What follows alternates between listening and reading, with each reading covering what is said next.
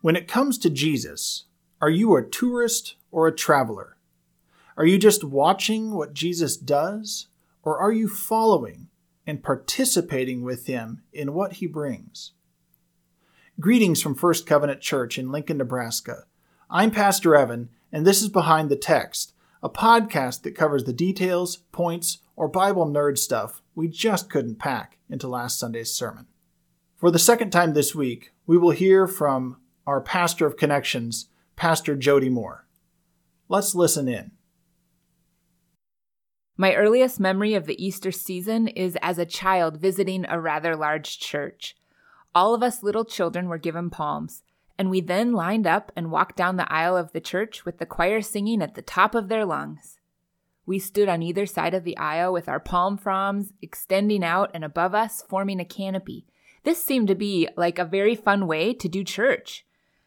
And then I was absolutely stunned because down the aisle came a man in a long robe riding a donkey. Riding a donkey into church. That is a good memory. It was a happy procession of children and choir and a man on a donkey, almost like a celebration. It seemed like everyone loved Jesus on that Palm Sunday.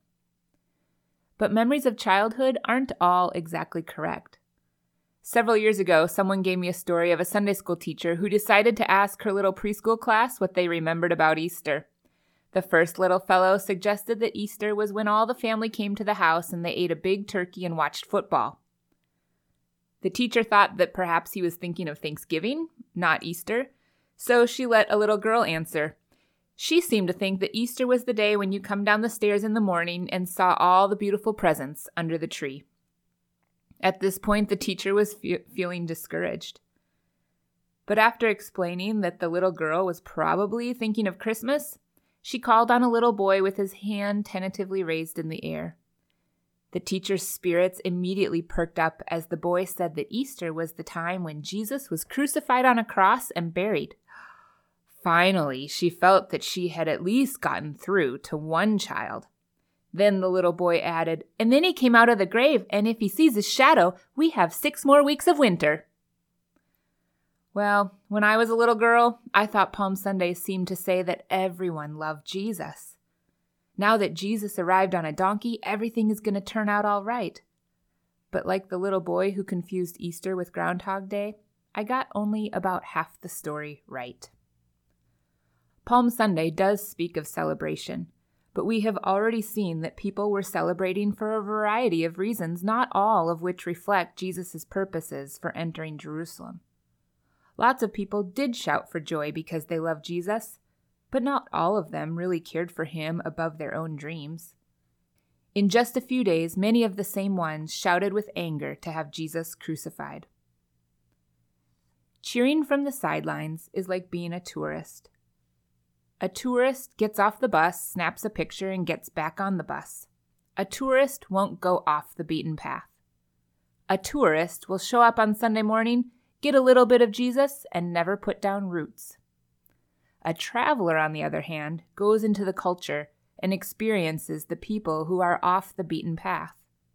A traveler does more than just make sure they are seen in church on Sunday.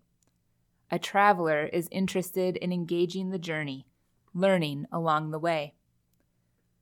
Lots of people had gathered in Jerusalem that first Palm Sunday. There were plenty of tourists who got caught up in the excitement. They saw the commotion and came running to see what everyone was shouting about. By Friday, there were only a few travelers left. They were Jesus' friends who were left standing at the foot of the cross as they watched their friend and their Lord die a gruesome death. What do those praises mean when you're behind closed doors and away from the public eye? You can sing King of Kings and Lord of Lords, but how do those words affect you when you get to work and love and justice don't turn a profit or put you in line for a promotion? Do you honor him with your actions or give in and crucify him? What do all the words of commitment mean when it comes to working out how you commit your time and your money? What do those words mean when you find yourself in a group of sophisticated and successful people who are discussing what a loser and fraud Jesus Christ was and how his followers have only ever caused misery and intolerance in the world? Do you praise him with your lips or crucify him with your compliant silence? When it comes to living a life of faith, are you a tourist or a traveler? Are you a passive observer or a participant? How could the crowds be so fickle? How could they cheer for Jesus one day and call for his blood the next? Perhaps they were just like us. It's a sobering realization, but don't despair. This is not the end of the story. On Friday, we'll look in horror at the extent of what people just like us can do and we'll hear him say for us, Father, forgive them. They don't know what they are doing. And by Sunday, who knows what we might become. Thanks for listening.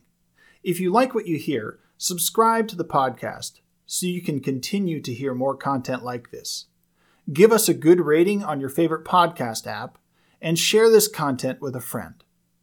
Also, join us on Sunday at 10:30 a.m.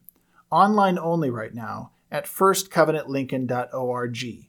And if you want to support us, you can donate while you're there. Have a great day.